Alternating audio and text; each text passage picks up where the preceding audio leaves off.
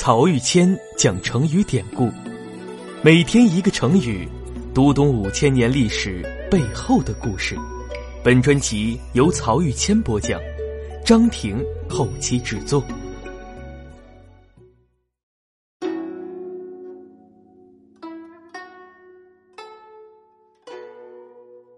这一讲我们分享的成语是“杨震四之”。这个成语大家比较陌生，但是如果我换成咱们平常说的一句俗话，大家一定瞬间就不陌生了。这就是“天知地知你知我知”，而第一次将“天知地知你知我知”合在一起说的是东汉中期一个叫杨震的人。这个人在历史上有着举足轻重的地位。不知道大家还有没有印象，在春秋系列当中，我分享过一个“结草衔环”的成语，其中“结草”故事的主人公是春秋时晋国大夫魏科，而“衔环”讲的就是杨震父亲杨宝的故事。杨家呀，可以说是和大汉王朝有着深厚历史渊源的一个家族。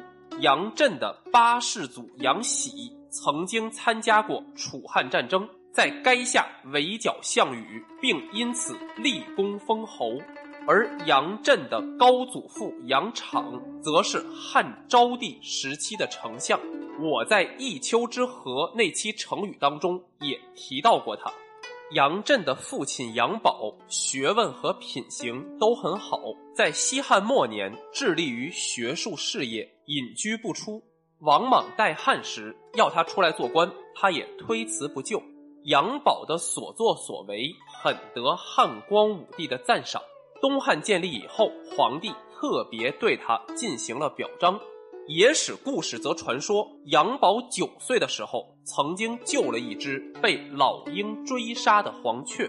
这只黄雀在杨宝家养好伤后，托梦给他说：“我本是西王母的使者，为报答你的搭救之恩，特别向你献上四枚白玉环，希望你的子孙就像这玉环一样洁白，而且位极人臣，官拜三公。”这个故事很大程度上是后人虚构的，但杨宝的儿子杨震确实如故事中黄雀预言的那样，既做到最高的官位，又一直保持着内心的洁白。杨震年轻时跟随桓玉学习尚书，桓玉出身东汉首屈一指的经学家族。父亲桓荣是汉明帝的老师，他自己也做过汉章帝、汉和帝两代皇帝的老师。追随这样的老师，杨震的经学造诣自不必说。更难得的是，他还博览群书，深刻研习其中的道理，以至于当时儒生给他起了一个别号，叫“关西孔子”。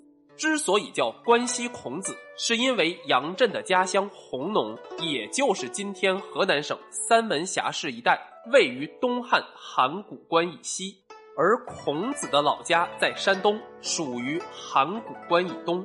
把杨震和孔子并称，东西并列，就可以知道在当时人心目中，杨震的学术地位和道德水平有多高了。但名声这么大的杨震却不急于做官，当时地方的州郡长官多次请他出山，都被他谢绝了。一直到五十岁之后，才应大将军邓志举荐进入仕途，很快做到荆州刺史，再从刺史任上升迁为东莱太守。东汉时期，荆州刺史驻地在今天湖南省的西部，而东莱郡则是今天山东半岛上的烟台和威海一带。从荆州刺史到东莱太守任上，杨震就经过了位于今天山东省中部的昌邑县。正巧，当时的昌邑县令王密是杨震在荆州刺史任上举荐的官员。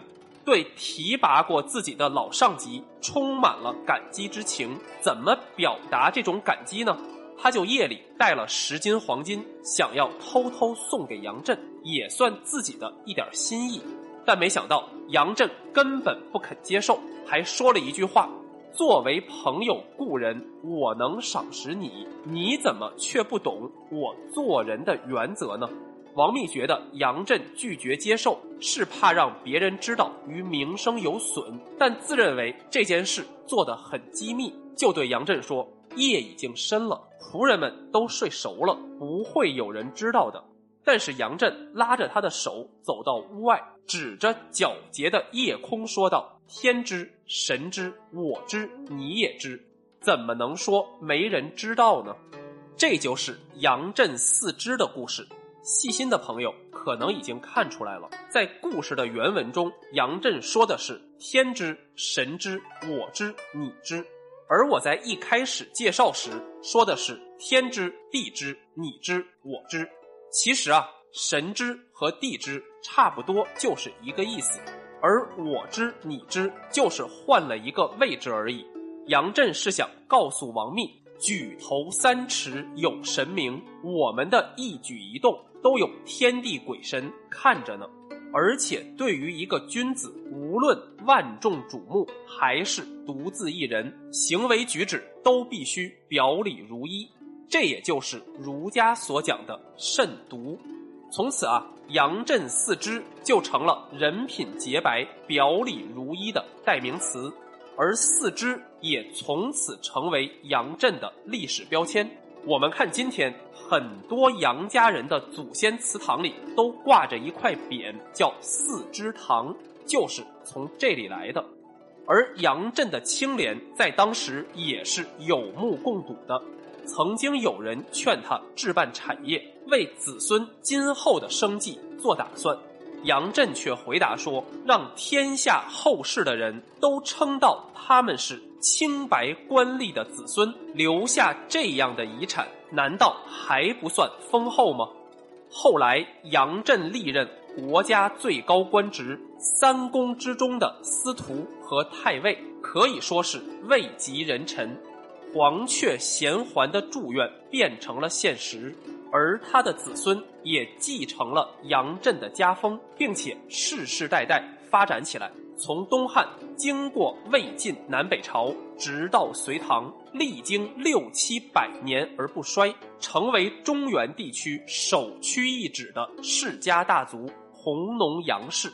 这个家族日后的声望高到什么地步？大隋王朝的建立者隋文帝杨坚都赶着要和他们家来攀亲戚。